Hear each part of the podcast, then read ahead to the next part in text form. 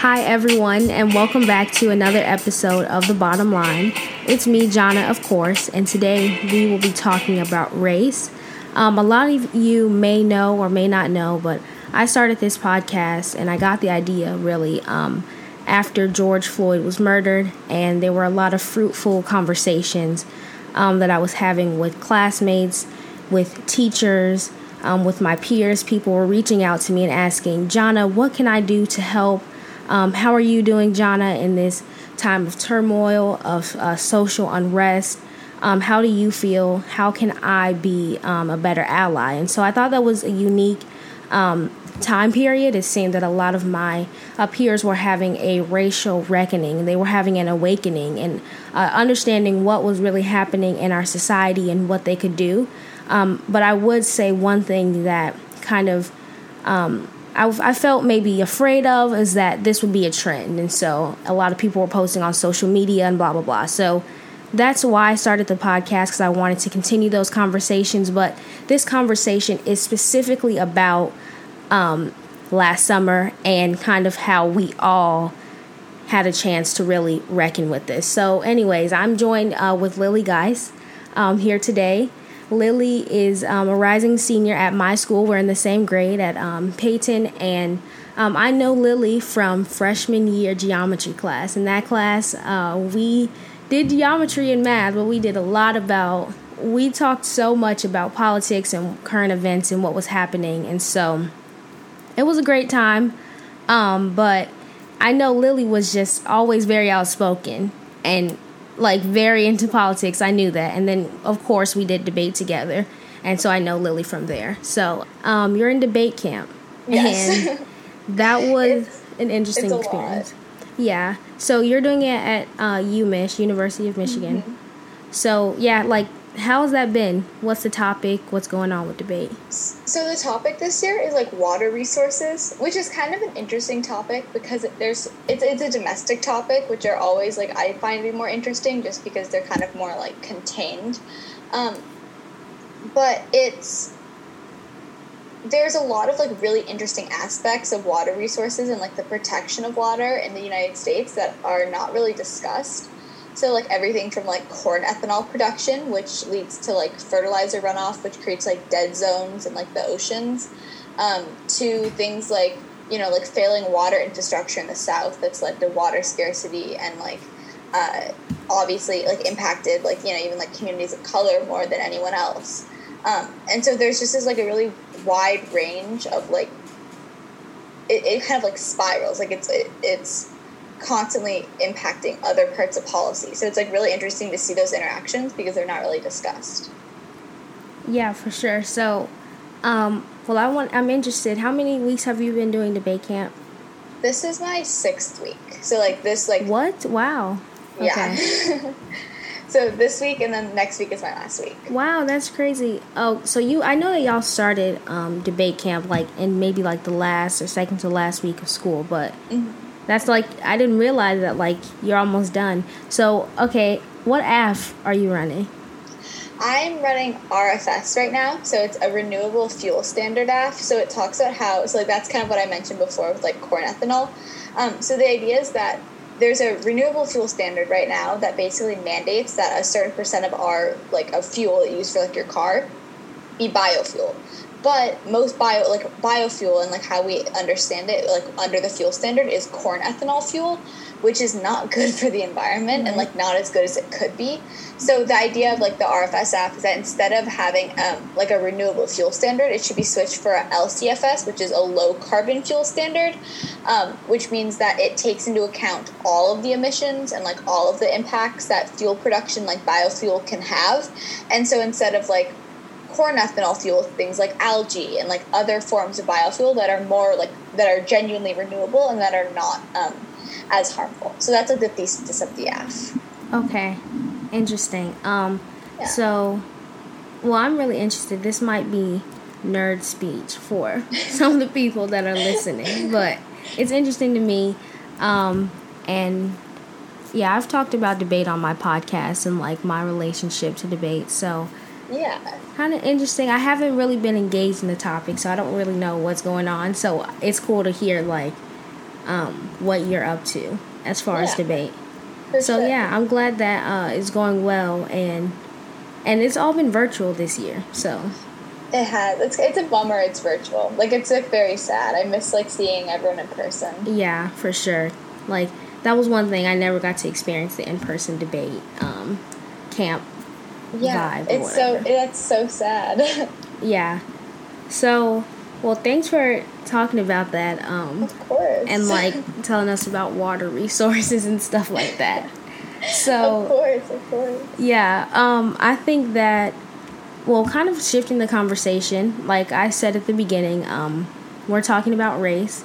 Uh, just to be clear for everyone that's listening, I am one black girl. Lily is one white girl. So our Yes. perspectives aren't for every person in the black or the white community. So we can't speak for everyone. Um, we recognize that our perspectives are limited in many ways um, because of who we are, where we've grown up, um, who we have interacted with. But it's important to um, understand our perspectives and maybe how it can they re- relate and how they might differ. And so, just to make that clear for everyone, we are not speaking for everyone. Um, and these are just our opinions and our perspectives. So, I just want to make that clear because race can be a very um, touchy and difficult conversation and subject. Um, so, I guess first to kind of start off the conversation, um, I want to talk about implicit bias and kind of casual racism. I think in many ways, um, I don't think I've experienced outright racism, but I think that maybe in a lot of ways it's been casual, um, microaggressions versus macro. Um, and I feel that those are forms of racism that can be difficult for people to acknowledge that they have. Everyone has them, but I think it can be difficult for people to acknowledge. And so I guess, like, um, Lily, my first question is like, how do you go about interrogating your own subconscious, unconscious racism or bias towards other groups of people? Right.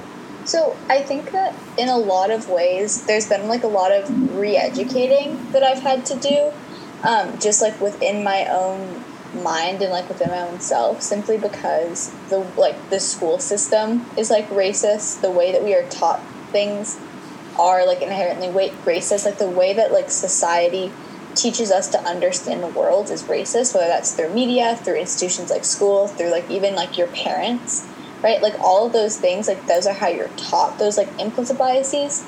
And so obviously, like I'm not perfect, and like I very much recognize that.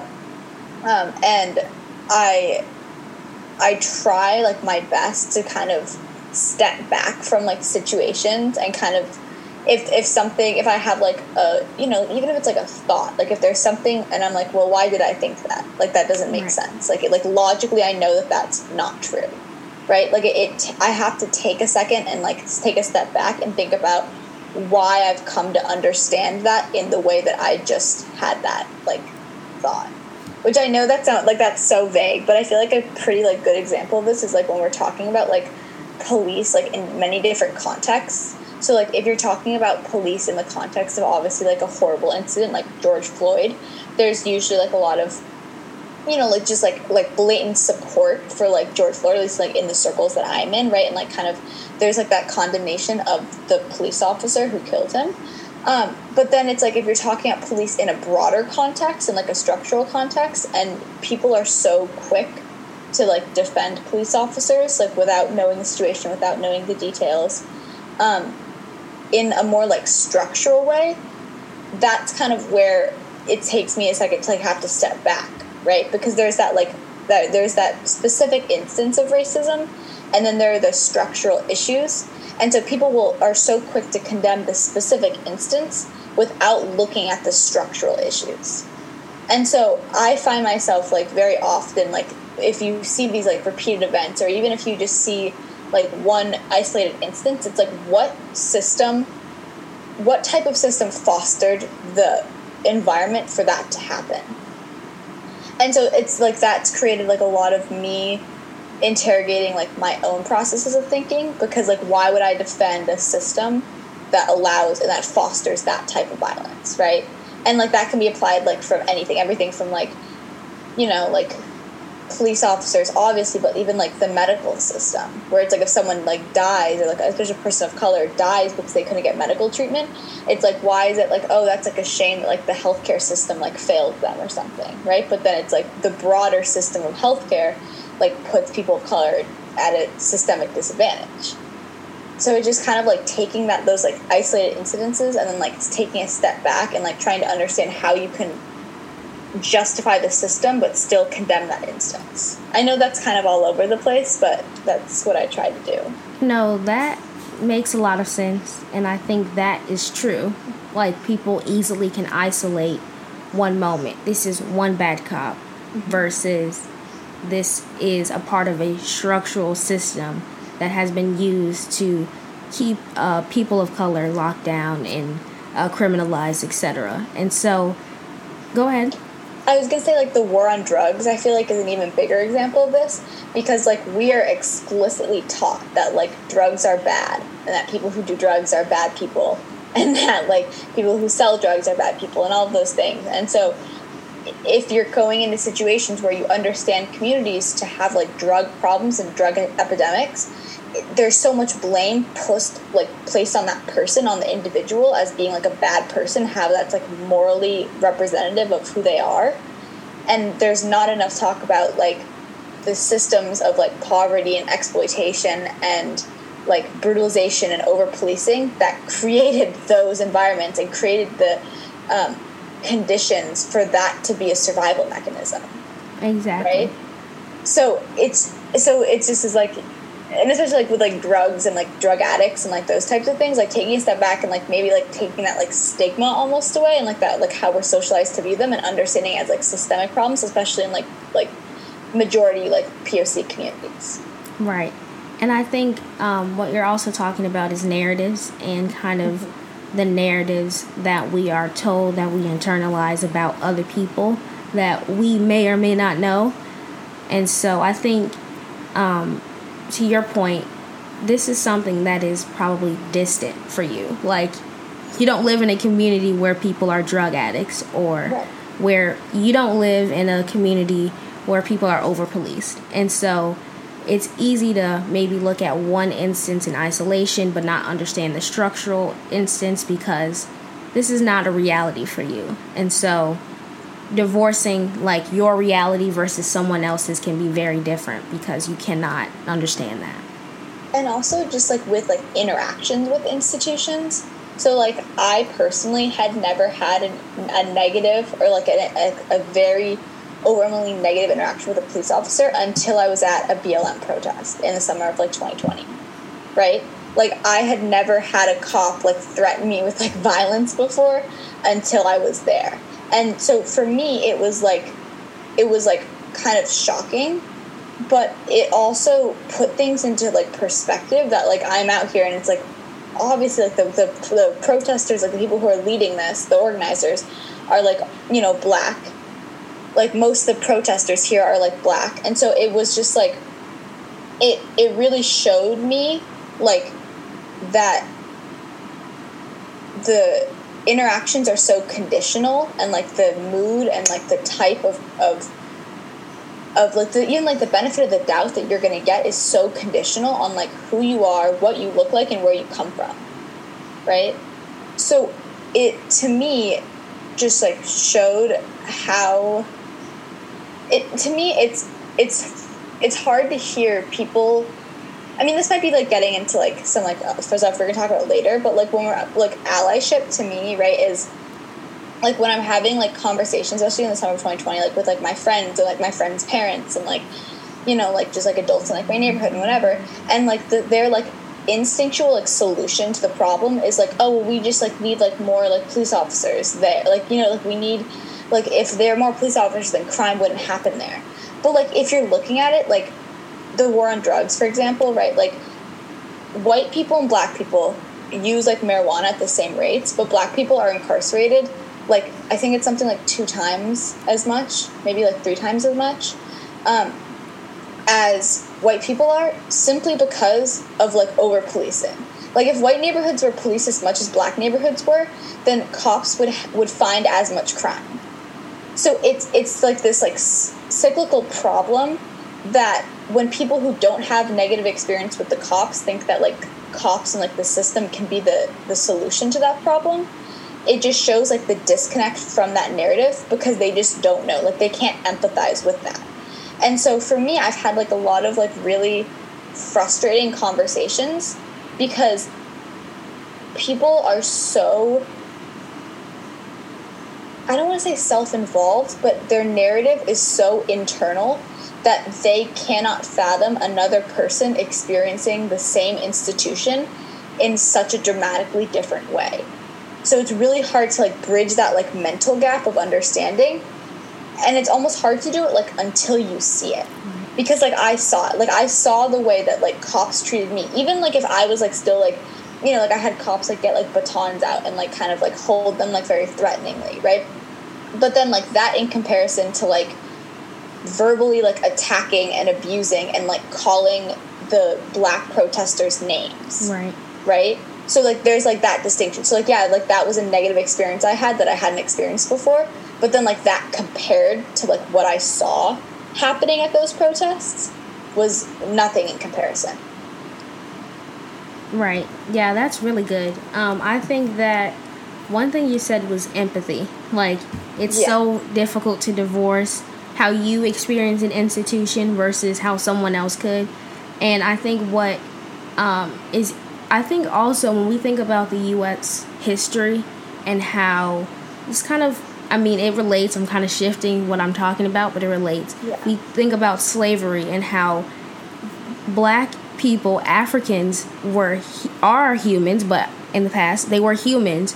But the way that you can enslave someone is to strip them of their humanity and that means the most basic level you have no empathy for another human being.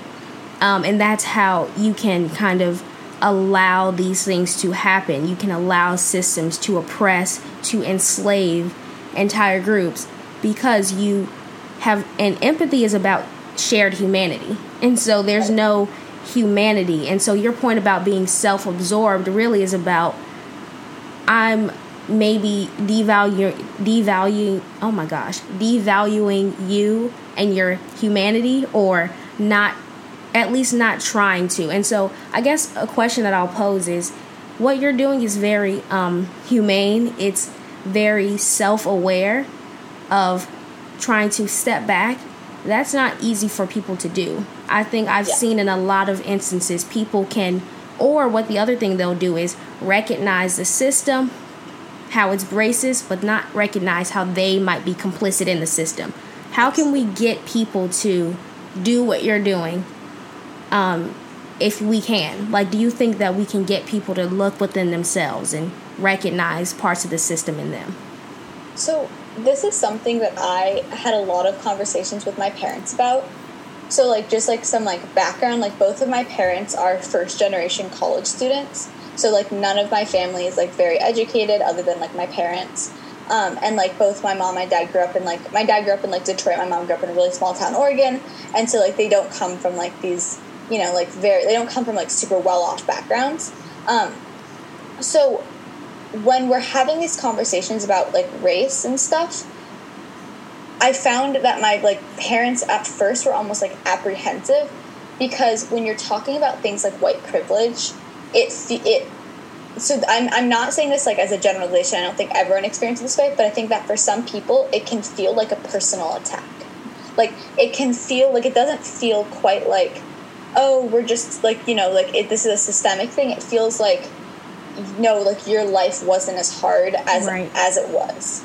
So i think that there's a very weird like perception that in order for white privilege to be real, it means that white people can't have struggles. Right.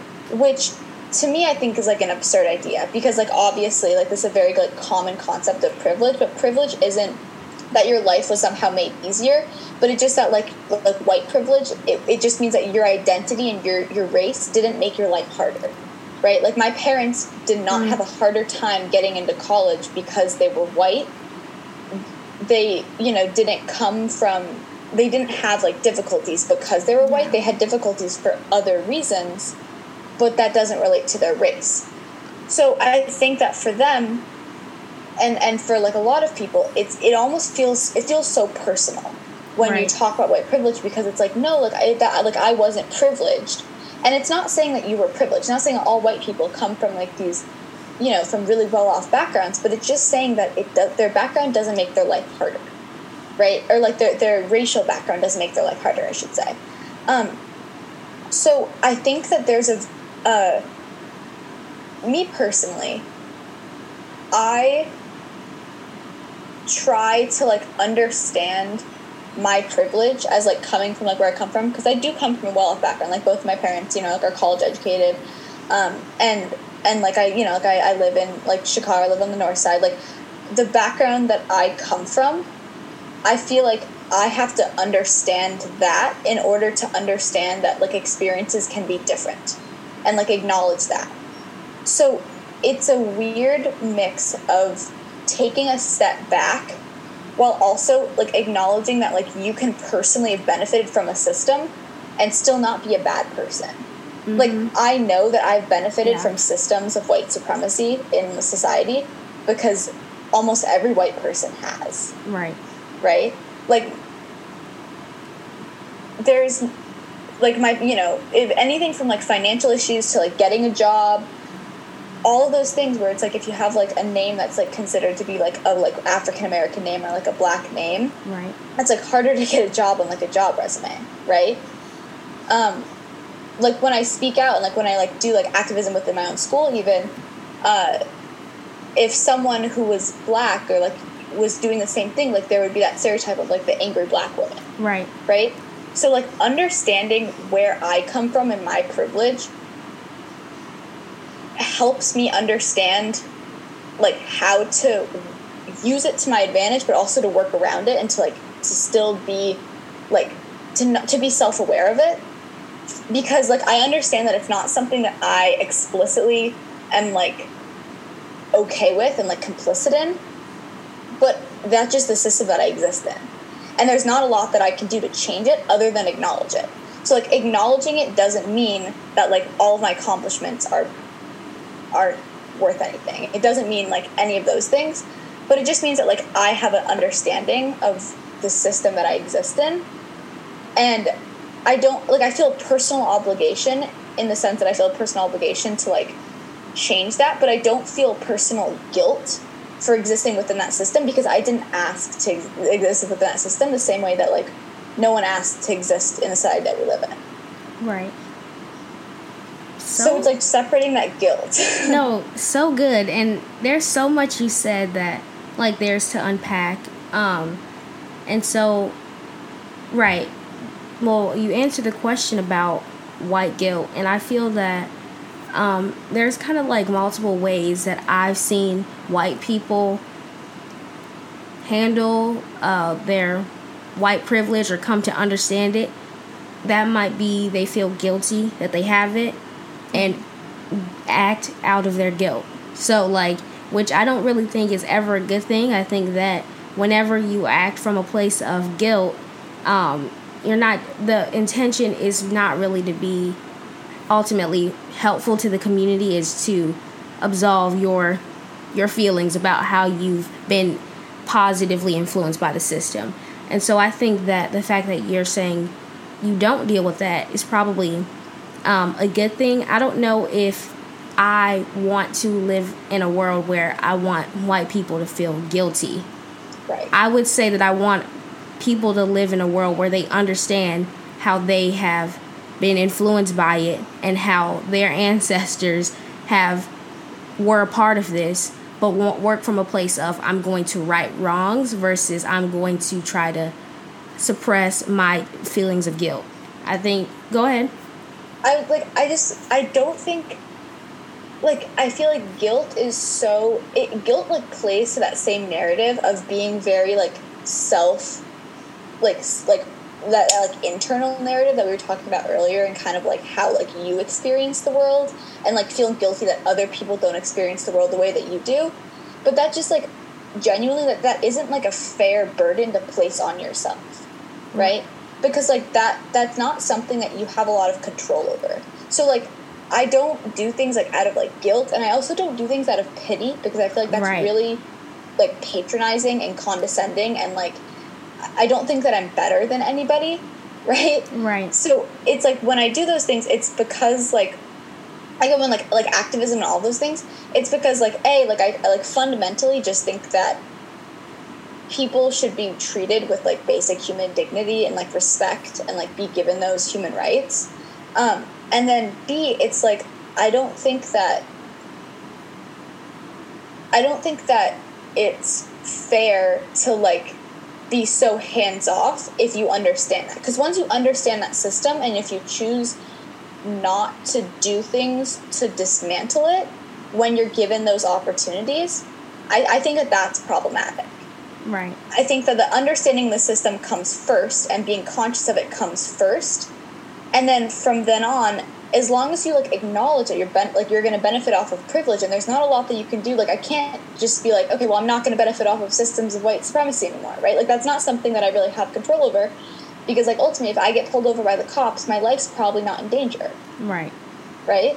So it just is kind of like acknowledging that and understanding that and understanding that there's not something that I can personally do that will like, you know, free me from like all white supremacy. That's kind of just like how I exist. Like I feel like just feeling like bad about it isn't helpful. Yeah. Like black people don't want you to be like I I feel so bad that we live in this society. Like okay, like that's not that's, that doesn't mean anything Exactly. right like your guilt isn't helpful it's not producing anything it's not like it's not liberating Right. it's just like you're just you're that's still just being complacent and like just sitting and feeling bad about something Exactly. that you have no control over ultimately so like why feel bad about it when that just is like that's just how things are until things change Yeah, you're right. Because I feel that I feel I feel that white guilt is in many ways the same as white tears. And so it's like ultimately I don't care. It like you said, it's not productive, it's complacent. Um and it's and it's almost like okay you feel bad about the system. You should. Like we all should be Wait, wait. not okay with how the system works against me or people like me. And I think um, what you said was really good about using your privilege as an ally and using it as a tool. Um, I think I realized this, and f- I realized this freshman year that uh, in Congress or in administration at some place as local as our school, um, your voice, meaning as a white woman, as a white person, your voice carries a lot of weight.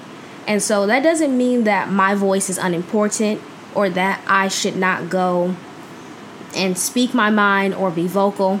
I think that means that your voice should be used as a tool because people will listen to you. And so when I think about historically abolition, slaves would not or enslaved people would not have been free if they just were revolting right they they the only way that they could have uh, been free is with the help of the white abolitionists because ultimately they were the people in society that had the power and the place in congress and things like that so i think that a question of allyship is don't think that to be an ally you have to be guilty or you have to have pity on your friends of color. But kind of use your privilege as a tool to uh, work or i don't know deconstruct the system. And um, so i think that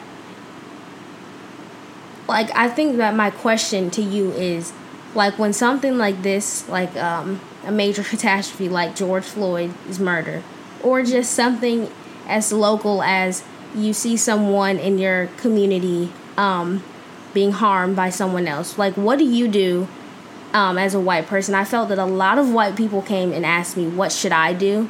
And i feel that why is that a question that i have to answer for you? Absolutely. So I don't I'm I already have enough on my plate, you know, as far as dealing with racism. So like how would you use your privilege or just in general, what do you do when things like this happen? So, first of all, like Google is a really great tool. Like I, I don't feel that it's a fair burden to place on like my black friends to like go and ask them a question every time I like want to learn more about like a racial inequality. Because like I think that that does two things. First of all like that can genuinely magnify harm if you have to like explain yourself and feel like you almost have to justify your own oppression to someone who comes from a point of privilege like in comparison um, and secondly like I actively seek information so that my black and like people of color friends don't have to tell right? I like I I feel like I'm a like I am so I'm self-sufficient, right? Like I can look for information, like I can like figure things out, like I can learn about concepts if I if I choose to and when I choose to. And so and I feel like everyone has that power and so I feel like when you have like the internet at your disposal, when you have like this like vast, you know, resource at your disposal, I don't think that it's fair to ask individual black people in your life, especially as a white person. So I personally like, especially like if you're talking like George Floyd and like taking action and stuff, like I you know, like I got online and I like like even like look through things like Facebook and like organizing groups and I followed social medias and I like just showed up at events, right? Like I showed up where I was asked after they were planned. I I I did what I was told. I you know, I had at some point like I was going to like I was going to protest like literally almost every day, every like few days even. Um, that some of the organizers like started to like kind of like get to know me and like recognize my face. And so they would like specifically like send me information to like post places and things like that and like spread the word. Um, but that was like never something that i like asked. Like i was i never i never wanted to create extra work for these people right. because ultimately that's just not my place. Like i'm here to help. I'm here to help with like a movement. I'm not here to put more burden and to give assignments to to people who are just trying to make change. Right. Um, i just want to be like a part of that change and like help where i can. So i think that like instead of kind of asking you know your black friends to like explain concepts to you and to to talk to you about those things those are moments where you should be educating yourself so that you have a more holistic understanding of history so you have a more holistic understanding of current events because history informs so much of our present right. so that you have a holistic understanding of the way that institutions interact with social movements the way that institutions interact with racism. And it just if that's not something that should be placed on the person on, on a singular black person in your life ever that's right. something that that needs to be done by yourself that you need to educate yourself on so that when you're coming to these sessions like that you can be a productive and impactful part of that and that you're not taking time and energy and resources away but rather that you're just there for support. Exactly. That's good. And so um, a lot of people you name things that can be done. So people would um, say like what could i do? Well lily said use the internet. So i guess like what are specific things? Read books watch right. movies um, go there's to a protest. Great, go ahead like uh, there's i so i love documentaries. Like i that's like one of like i literally am like obsessed with them. Like i consume so many documentaries just like daily. And so i will like if i'm watching a documentary like on like prison or something like that like I will make sure that I like after that because a lot, especially if it's like a lot, like if it's a documentary about like just like the criminal justice system, kind of like from an objective perspective, like those perspectives usually aren't critical, right? Those are just like this is what happens, this is right. the system. It's not like this is good or bad, and they're not really analysis. Like there, there doesn't be like good analysis. So if you want to look at like things like um, the bail system in the United States and like the cash bail system, like I watched a really great documentary about this. Like even just on like on YouTube, like you could literally just look up like American like prison prison um, bail system, right? And so like if you're looking at like contradictions between like the Eighth Amendment, which says that like bails cannot be abs- like fines and bails cannot be like absurdly high and also like cruel and unusual punishments, like the, like that's like the amendment, right? If you're looking at that compared to the way that bail plays out in like our courts today, there's a huge discrepancy, and that's like not something that's very often talked about but there are literally people who are going to jail because they are poor and they can't pay for bail, right?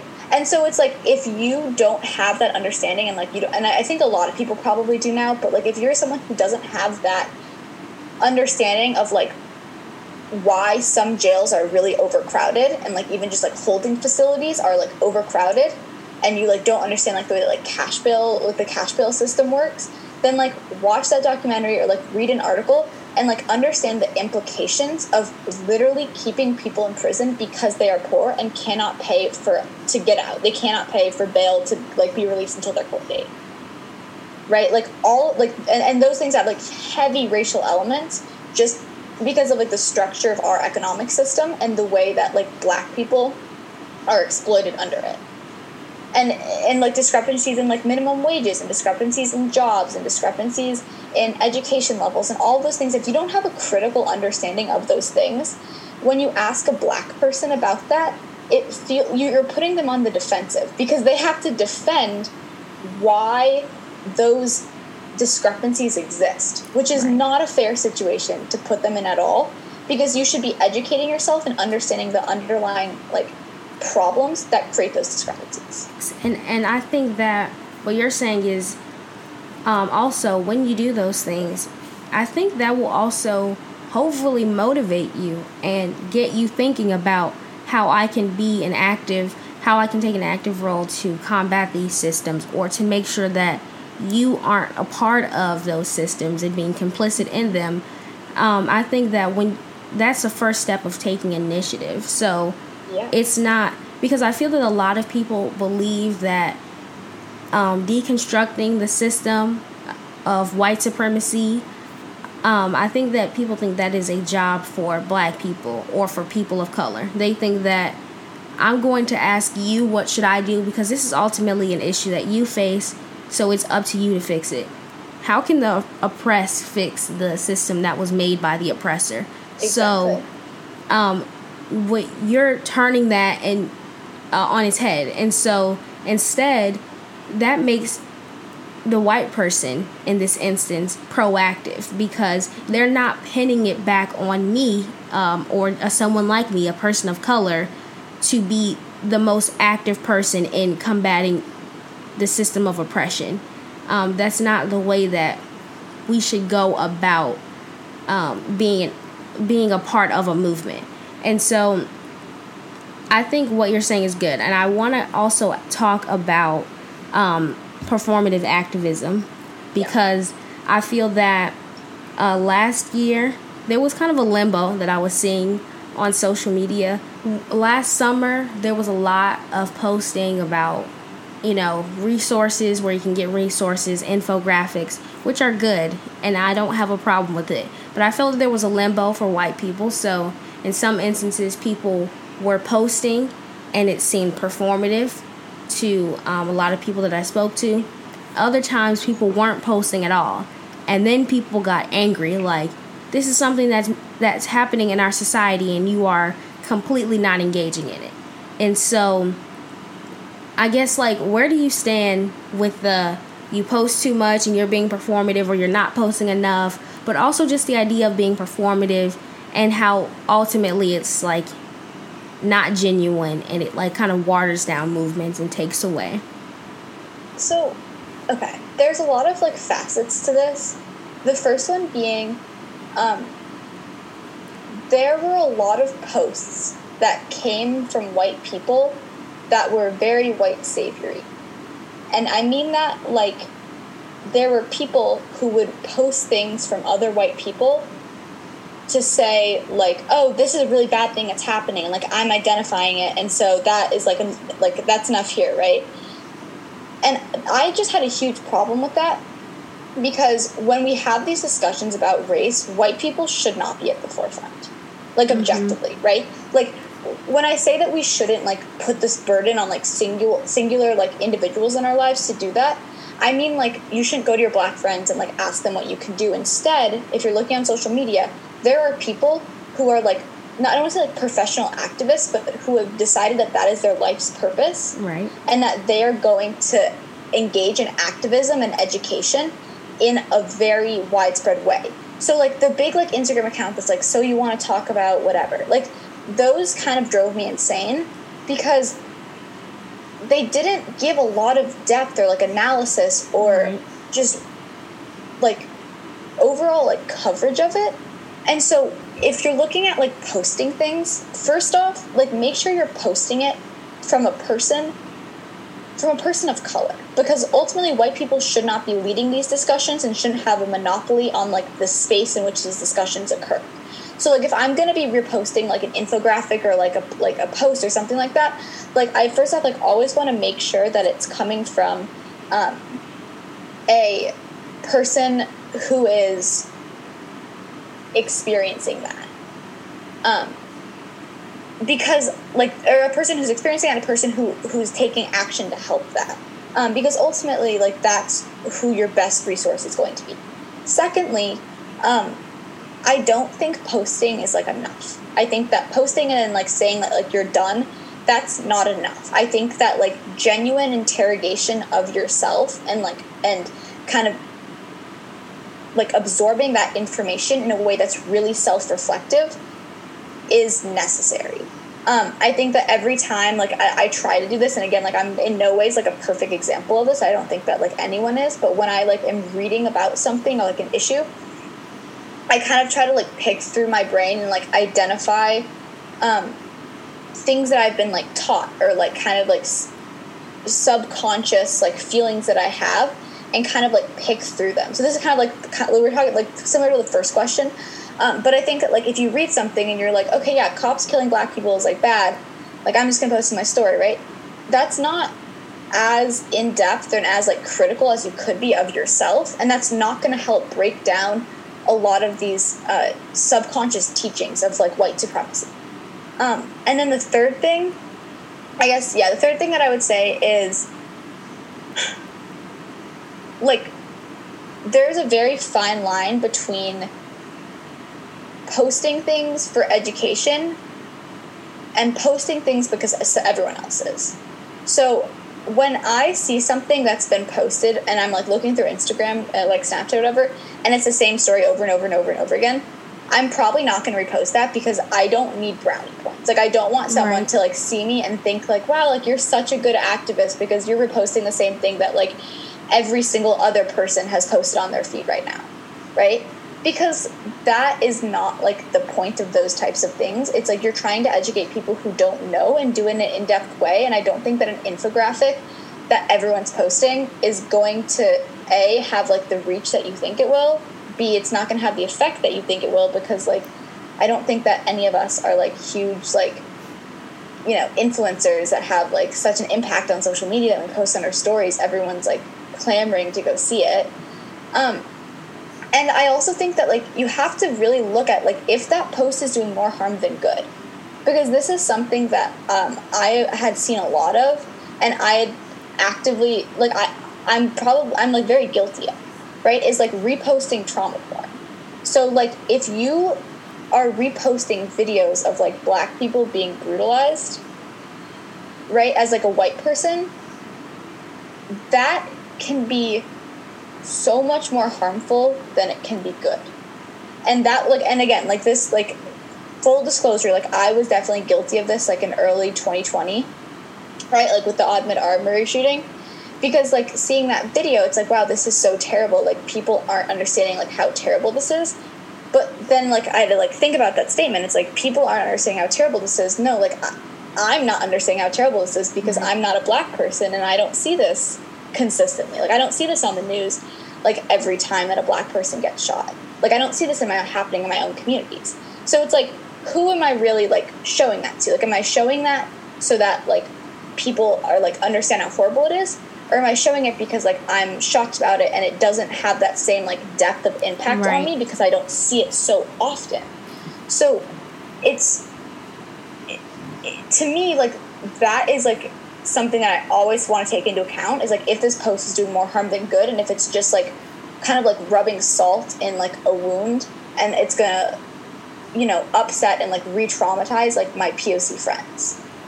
And so I think that like those three things, and I guess the fourth one just being like, if you're gonna post something, like make sure you a understand what you're posting, b are like are going to take action to back it up, and c are not gonna like turn around the next day and like I don't know, have a video of you saying like the N word or something, right? Mm-hmm. Because like that, ha- like we saw that a lot, right? Where people yeah. were not posting for genuine reasons. They didn't truly understand what they were posting, and they're posting just for like brownie points. Um, they're posting things that did more harm than good, and then like they turn around and their actions did not like line up with the facade they had on social media because they didn't do that reflective like analysis and like really like be like introspective and look within themselves and look at how what they're posting applies to them. Right. Lily you're such a debater. You have point one two three sub point abc um no that was really good. Very comprehensive very like you just broke it down. That was very good. Um i think that you're right and so I think this also, like the other part of it, is the not posting. So people were also really upset that people weren't posting. And I think that um, is something that I dealt with, not necessarily about posting, but about this general idea of silence.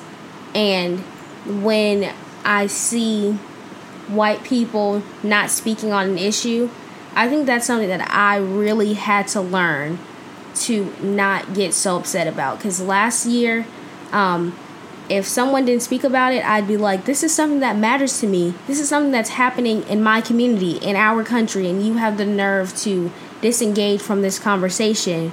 Um, that made me angry. But I learned that my anger about someone not speaking is ultimately unproductive, it's not going to make them want to speak because I'm sitting here mad at my desk about you, but how do we, like can you just speak about the ultimate danger of remaining silent and because I think in a lot of ways silence can be just as worse or worse than overt racism because it's an enabler. Like we're enabling people to, and so that means in your community, in your home, um, in a conversation at school, and then when we expand this to a national level, us like remaining silent is an enabler and that allows systems of oppression to continue. So, um, just the perspective of not posting, for example, or in a classroom discussion, being silent. Like, can you just speak to that? Yeah. So, okay, I have I have like very mixed thoughts on this because at in some level, I think that posting just to post is really superficial. So like if you're someone who like isn't posting because you maybe like haven't gathered enough information on something or haven't formed an opinion or whatever else right. like I think that that's perfectly fine. I think as long as you put in that time to like understand that concept then like I I like that's I think that's so justified, right? Right. Um like I don't think that you should feel like you have to post exactly just because everyone else is because I feel like that's really disingenuous. And that's also just as dangerous. Exactly. But then, then at the same time, if you are not doing the like behind the scenes work of like educating yourself, then I feel like that's also probably problematic and like choosing to actively ignore it. Because I think that when people are like posting all these infographics and like all those things, like I always like will take a few days to like parse through the information and like read about it and like look at the situation and like a broader understanding before I like form an opinion on it.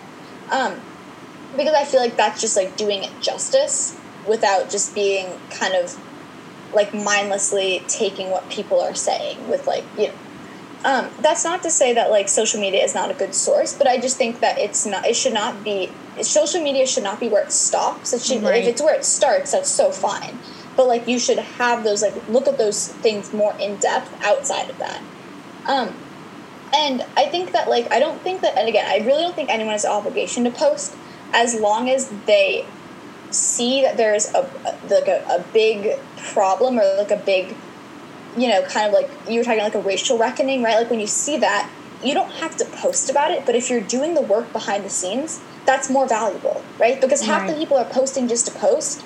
And so like if you're someone who like doesn't really want to post about it but like you're gonna like take the time to look into it then you're doing you're you're having a more material and like a more concrete effect on the situation than the people who are just reposting infographics because you're trying to have a broader understanding of it where the people doing infographics are just posting to post um, so I think as long as that work is being done, I think that like whether you post or not is ultimately it, like it, it doesn't have an effect. Like it just is. It's kind of it's exactly you know like it's a non-issue.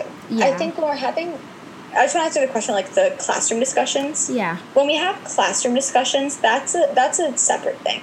Um, I think that there are two reasons people sit out in classroom discussions. The first being, or maybe three. The first being like not wanting to monopolize space, right? The second being not having a, a coherent enough opinion or an, an informed enough opinion to make a comment. And the third being um, because they like don't care. So I think that a lot of us assume it's the third without considering the other two. But I think that not speaking in discussions about race um, as like a white person and just kind of like listening and like taking it in, I think that that's productive because ultimately, like we, like I know that we're having this conversation about race, but it's more about like allyship than it is about like what to do about these systemic issues. So I don't think that it's like a white person's job or like place to talk about like how to solve this problem. Because we can support the solutions and like the consensus of those solutions but we shouldn't be like taking a leading role in like trying to like like this is going to fix it and i know this is going to fix it. I feel like just supporting the movement and the process is where we're most beneficial. So if you're taking a step back in discussions to just listen to what is being said i think that that is beneficial because a you're not putting black people like on the defensive by asking them directly but you're still listening to them and like like and understanding their perspective and like actively trying to. So even if you don't contribute there as long as you're actively trying to understand and to like listen and to engage in a way where you're just like taking in information i think that that's productive. Um i think that you know again as long as the discussion isn't where it stops and it's where you start to take in information and learn things but then you like also like look further into that issue um, i think that that's like perfectly fine. I think that just kind of choosing to not talk because it's not like your job or like your place to have to know or understand these things i think that that's probably violent because it takes personal responsibility away and I know I talked about this before about how like we shouldn't feel like personally like we're like like responsible for systemic racism. But if you're given the opportunity to listen and to learn about a problem, and you choose to sit out from it and to disengage and to not um, listen to what's being said or like or hear what's being said, I think that that's problematic because you ha- like it. You just ha- you literally just have to listen and take it in and like and think about it and like be and like incorporate that into your worldview. So I think that that like that's where it gets problematic is where you're not listening because like it's not your problem or like you don't have to. I think if you're not listening because or if you're not you're not talking because you just don't feel like it's your place to contribute and you want to just hear what's being said, I think that's so valid. Um, but I just think as long as you're not just choosing to kind of be like, oh well, like it's not my problem. I'm not racist, and I know that without like actually thinking like maybe these things apply to me, and like maybe I this like I can use this to shape how I act in the long term. That's good. I think your point about there's three reasons why people may dis or not speak in a conversation. I think that's something I had to learn. Um, Yeah. Because I assumed it was because you don't care, and ultimately, you don't know that. And if that's true, I can't do anything about someone not caring. Right. And Right. so, like, which is what I just said about how me being angry ultimately is just as bad as them not caring because it's like we're both being unproductive and Right. and and how we feel about a situation and how we kind of uh, choose to act on that I'm, I'm i would say also um, i feel that when in conversations maybe another reason people don't engage um, is because of fear and maybe they fear being wrong um, they fear being ignorant um, they fear that they'll be labeled as racist or um, as whatever. Whenever we have difficult conversations, they'll be labeled and they don't want to be under fire. They're afraid. And I think that the point of the conversation is so that we can engage. And if you are wrong, hopefully what I would do is not attack you, but to give you to counsel you, right? To say, no, this is wrong. Think about this from my perspective. And so, and you said this a couple times, but like it's not a white person's place to lead conversations. And I, I kind of like want to better understand that because I think that white people should start conversations about race. I think that they should have conversations with their friends, with um, people of color, because I think that when if you don't start a conversation, um, it's ultimately on everyone to be a part of it. So, like, can you explain like what you mean and like, um, and and I know and I and I think I know what you mean by don't lead or dominate, but I feel that you should start conversations. Like, I shouldn't have to start a conversation all the time. So, like, can you explain that? Yeah, I think I should have been more specific with that. I think that what I meant to say is like not speaking on behalf of black people. So like when I say like we shouldn't be like dominating, like if you're having like a like a, a in school right like a discussion about like like uh racism and like uh racial like inequalities and stuff, like I don't think that like it's a white person's I don't think that it's a I don't think it's I think it's more condescending, I guess, if like a white person is like black people are you know experiencing all of these like terrible things and no one is doing anything about it. Like that just feels like white saviory to me. Um if that makes sense. And so like almost like speaking on behalf of black people like speaking on behalf of their experiences is what I, I should be like more clear about like not doing.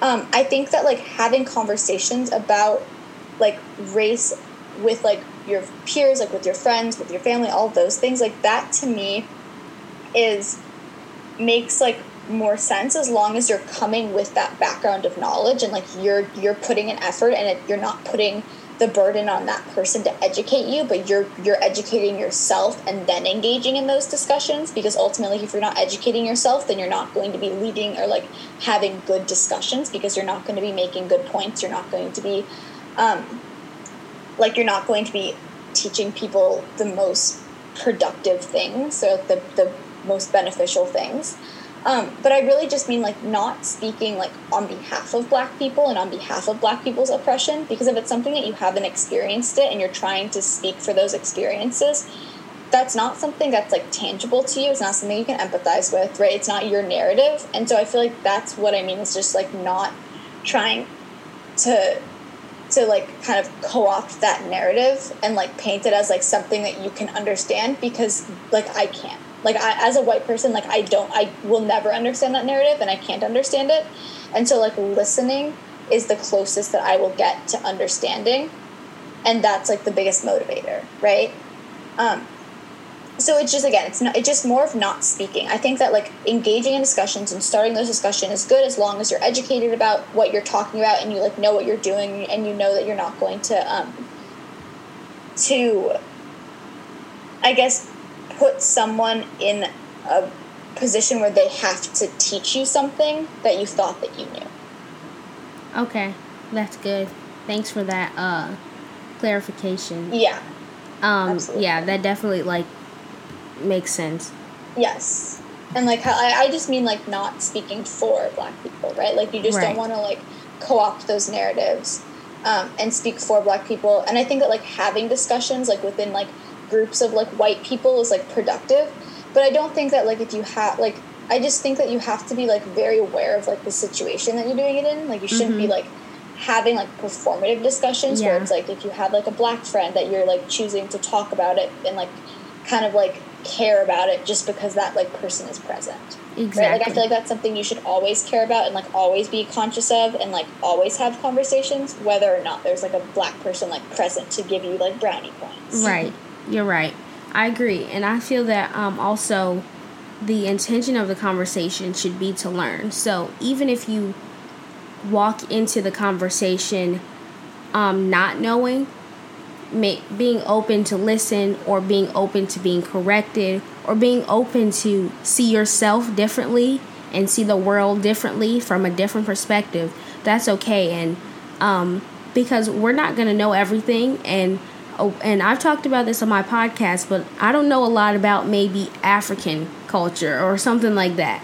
Um, I'm not African, so I don't know what it's like to be an African person. And so the way that I can learn about being African by reading, but I can or watching TV or whatever, or I can do that by going in and asking a question and posing a question. And that's not to, like you said, put the burden on someone else, but that's to be a better listener or to um, be open to correction or things like that. And so I think that um, also to address like the point about people being afraid to kind of engage because they don't they're because it's coming from a place of fear.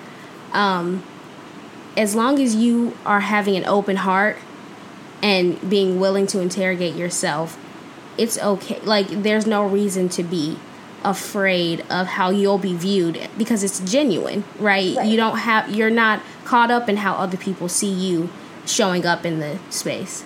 And and being like defensive to your views, I feel like that's where like a lot of these problems come in is that like people who um, are afraid to be like corrected right are are because they are defensive of how they think and how like they feel about things and right. i feel like that's because it's like almost like tied to their personal identity in a way where it's like how like because it's like how it's their framework for life. It's how they operate in life normally. So they almost feel defensive for that. So i think that people who genuinely like don't know and if you're if you're in a space where these discussions are happening then like take advantage of that space and and be vulnerable and people will want to like teach you because that's like an appropriate space to do that right? So like and I, I keep saying like don't go to like your black friends and be like this is like what's this problem right? Like doing that education by yourself is important but also like if you're in a, a discussion like if you're in a dialogue if you're in a situation where it's appropriate to kind of have those questions and like discuss those things and it's something that's um, that's topical right? A little debater joke. Then i think that that's a perfectly appropriate thing to do and a good space to do it in but it just you have to be very like aware of like the space and like the tone and kind of the way that you're approaching it and making sure that you're very open to like being educated and open to being corrected and open to really absorbing that information and and making it tangibly change the way that you carry and act within yourself. Right. That's good. And i think that um another thing is like these kind of things are so nuanced. Like we can think a certain way um, and it's all about like being open-minded but also not just about being open-minded like you were just talking about uh, being less defensive but these things are so nuanced and so maybe not everything that we said in this conversation um, can be applicable to every single situation in your life. That's not the point of the conversation. Just like i prefaced the conversation by saying we can't speak for everyone. Not everything that we said makes sense in every situation. It's up to right. your judgment um, and to how you feel about how this can be applied or how not to apply it. Um, but Lily said great things. Um, and but my last question, I guess, um, and like before, I let every, Lily. I don't know if you know this, but at the end of the conversation, I like to ask a kind of unrelated question. Okay. But anyways, I have one final question that's topical and then okay. one that's not. Anyways, my my last question is, um, I feel that uh, speaking to a lot of Black people, they have um, they would say that they don't have faith in white people. They have no faith that white people can see themselves um, or interrogate their own implicit bias. They think that white people will always be out to get out to get them I think that I've had a unique experience in that I've grown up around white people and I've seen how white people can be good and how they aren't like how they may be seen in society, right? And so um, this is a question that I heard in a documentary or a podcast. And the question was, how do you create a moral space inside a story you know is immoral? So you talked about earlier, Lily, about how um, you know how maybe your ancestors or how white people in history have been oppressive, but it's not a fair burden for you to put white supremacy on yourself. So the question posed in a different way is what do you say to someone who has no faith in white people? Um, how can you assure them? And that's kind of a hard thing to do, but right. Um, what do you say to someone who thinks that white people can't change or that it's impossible for them?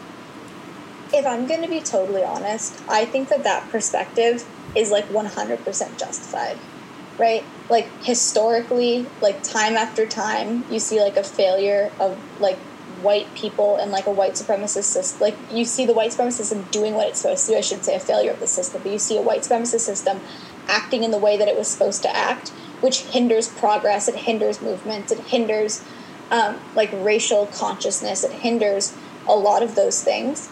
And so I genuinely think that people who feel like that way are like 100% valid in their feelings because in a lot of ways like that's a genuine survival mechanism is that like if you are right. not allowing yourself to be comfortable around like your oppressor like that's a way that you can survive like that's that's like justified like i'm not going to sit here and say like no like we're not that bad like white people like you know, like you know because like to be like perfectly honest like people who want to engage these things i think that they're, they're, they're our generation is becoming a lot better about this but i think that in general in broader society that's like the exception to the norm right like the norm right. is usually this like very like defensive um, person who kind of is stuck in their beliefs and doesn't want to do that re-education and go through that process.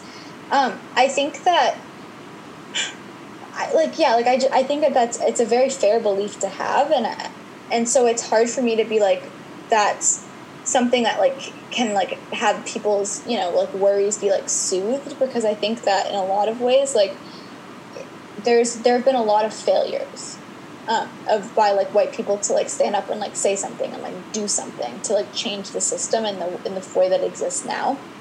Um, but then at the same time, I think that with our generation, I think that it's it's a very fine line to walk because it's a survival mechanism, but at the same time, I worry that that is not going to it's not going to help like racial consciousness genuinely right. if people feel like excluded from it so i feel like as long as there are other discussions being had where people are like trying to engage i think that slowly but surely um, there will be less and less people who are so defensive of like white supremacy and racism in, in, in ways that they don't understand to be white supremacy and racism and like defensive of it in kind of um, like very subtle ways.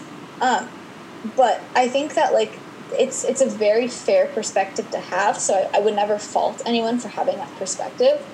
Um, and I just think that that ultimately like proves that the burden is on white people to prove that wrong, right?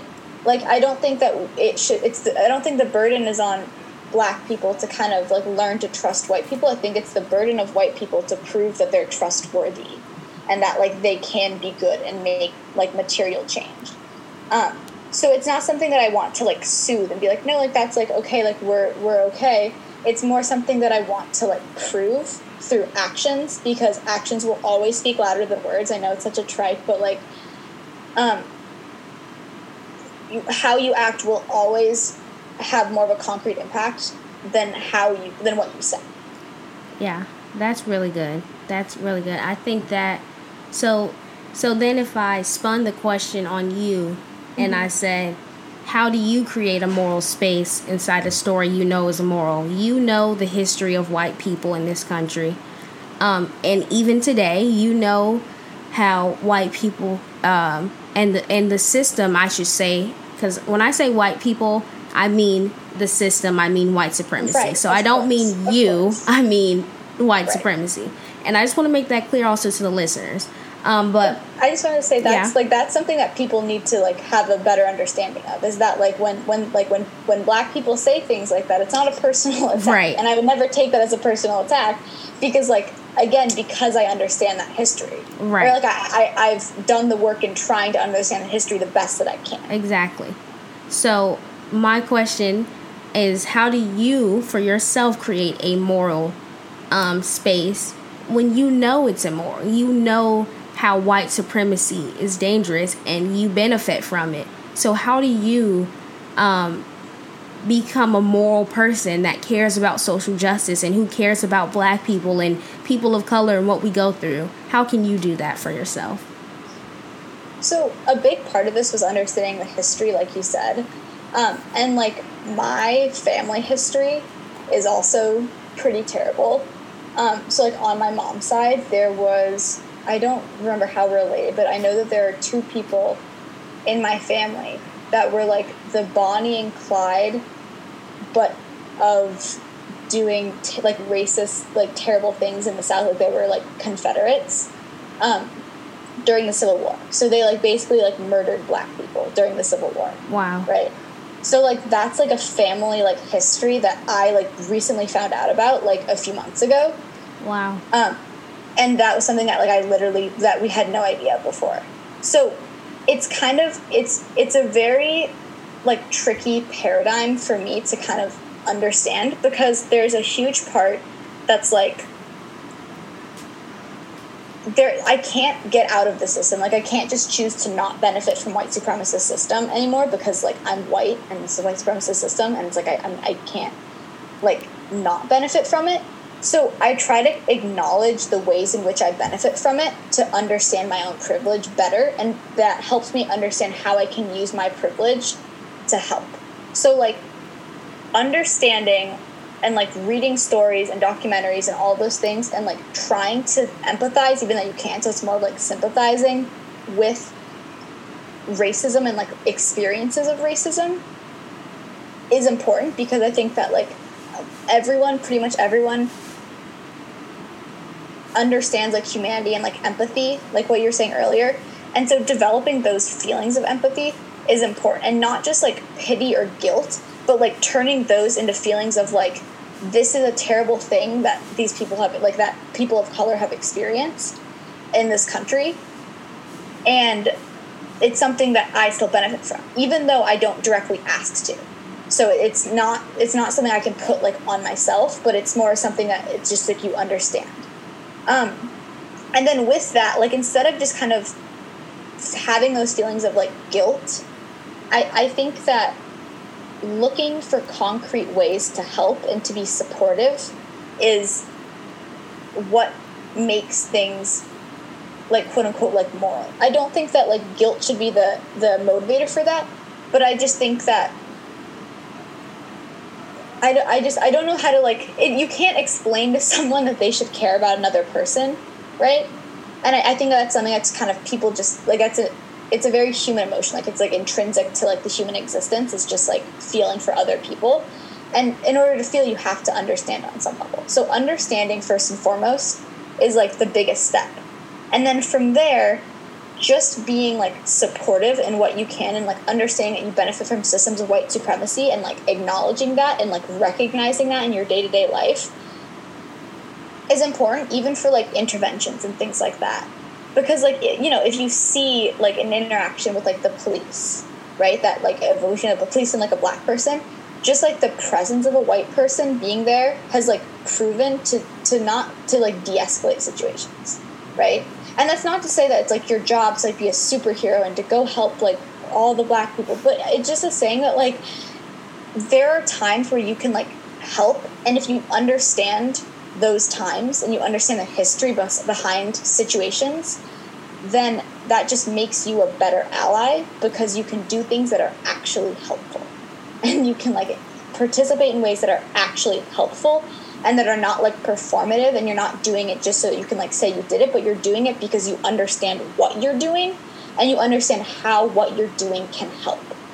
So a lot of people just do things because it, it like looks good but in order to like have a genuine impact you have to understand how what you're doing is helpful and understand the, the history behind it and understand the context and understand the perspectives because if you don't understand those things then what you're doing is probably not going to be very helpful. That's good. Thank you. Thank you for yeah. being so uh, honest, real, um, humane, self aware. Just thank you for answering the questions with honesty with poise. You're so well spoken and eloquent. So um, I really appreciate that, and I appreciate everything you had to say. So, um, so I to wrap up this whole episode. Um, like I said, I love to ask an unrelated question because we talk about heavy things on this podcast. Um, this these are heavy topics. They can be a lot. Um, mm-hmm. And so, anyways, you said that you like to watch documentaries. I also yes. love documentaries. I'm always yes. finding myself on YouTube watching something cr- about crime or blah blah. So, what's a, a documentary? Maybe like the strangest documentary that you've watched um, recently that like you don't know how it ended up in your YouTube feed and just like what the heck. So, okay, so there's this one. I want to make sure I get the name right. Um, it's called. This is it is a really fascinating one. Um, yeah, so there's a, a, documentary and it's called "The Toxic Pigs of Fukushima," mm-hmm. um, which is a really it's like really beautifully done. Like it's really beautifully made. Like the soundtrack and everything is like beautiful. There's a vice analysis on it that i really appreciated. Um, but it goes through so i don't know if y'all are familiar with like the fukushima nuclear meltdown. I'm kind of just going to assume that most people are but basically um, there was like a nuclear meltdown and also like a tsunami. Um, and it kind of it killed a lot of people and it and it left this town um, like pretty radioactive, right? Right. There is a group of older um, men who like lived in the town like most of their life and like their like family there and stuff, um, and they. It, it, the documentary follows them as they go through and they hunt the radioactive like pigs and they kill them and they like and they dispose of them. So they're basically doing like a governmental service because these pigs are like they're boars. So they're these be- like these giant, and they're they're beautiful, right? Because they're just like these beautiful wild animals. But they're these just giant boars who are toxic to eat. Like you can't eat them. They are um, more aggressive than like natural ones. Um, and they're like a health risk to not only like Fukushima but like also the surrounding areas and like if if and so these men like do it because they want their town and their city like they want they want Fukushima to be inhabitable again. Um, and so it kind of like goes through like these people who are like like knowingly living in high levels of um, like radioactive ions. I, am forgetting the name, but like high levels of like radioactivity or whatever, um, and like nuclear waste. And they're doing a government service where they just they kill these pigs, and like the reasons why they do it, and like the stories of their family are just so beautiful and the way that it like connects in the documentary is just so beautifully made. Um, and it was not something that I was like expecting to watch because there was this like huge focus on like because I usually watch things about like the disaster itself, but this was more of like the aftermath and like the people who were left behind by it and the way that they're like coping and like the optimism they have even in the face of this like insanely horrible act of uh, destruction. Um, so it's really beautiful. Wow. That sounds really interesting too. Yeah. Um, radioactive pigs. It's the radioactive, yeah, the radioactive pig, or the toxic pigs of Fukushima. That's what it's wow. called. That's really um, interesting. Yeah, there's a Vice. You can find it on YouTube. It's like the um, toxic pigs of Fukushima. The short list. It's on Vice News. It's it's so it's mm-hmm. so fascinating. Yeah, I I feel like that's really cool. Um, I think also to answer the question because I usually answer them. Yes, um, but I watch a lot of crime documentaries, and um, I'm not a kind of person to watch scary movies or horror movies because I get easily scared, and when it's dark, I'm like, "Who's there?" And so I probably shouldn't watch crime documentaries, but I always do. But I, I love I love those types of things. Yeah, it's just like wow. So, anyways that's what I've seen. Sorry for anyone that's like that's so weird, but I yeah. watched it. So no, I love the documentaries too, like the like true crime ones, right? like, the daily crime. Yeah, yeah, very interesting, but also for makes sure. me like I don't want to go to into criminal justice because this is so scary. but yeah, I don't know. Exactly. Anyways, but yeah, thank you, uh, Lily, so much for this conversation. I really enjoyed it. You, like I said you are um, a great speaker, and I love that you are really doing the work. Like we talk about what it means to do the work, but I I really enjoy, um, and I think that um, with people like you, we can get things done. And so, like someone like you makes me hopeful. So and and so I think that um, I want to have keep having conversations with you. Have fun in your last week of debate camp. So Thank let me not you. keep you away from that any longer. Thank you so much. This was such a great conversation. I really appreciate you talking to me. Yeah, thank you so much, Lily. And for um, everyone that's listening, please make sure to uh, like this video, comment, or video. Why? I watch too much YouTube. Make sure you like this, comment, follow, whatever you need to do so that I know you are enjoying the conversations that I'm having and the people that I'm talking to. Uh, also, trigger warning, Lily, this is really cringy, my outro that I do. But everyone have um, a blessed day. Um, and I hope that you enjoy, and I will TTYL.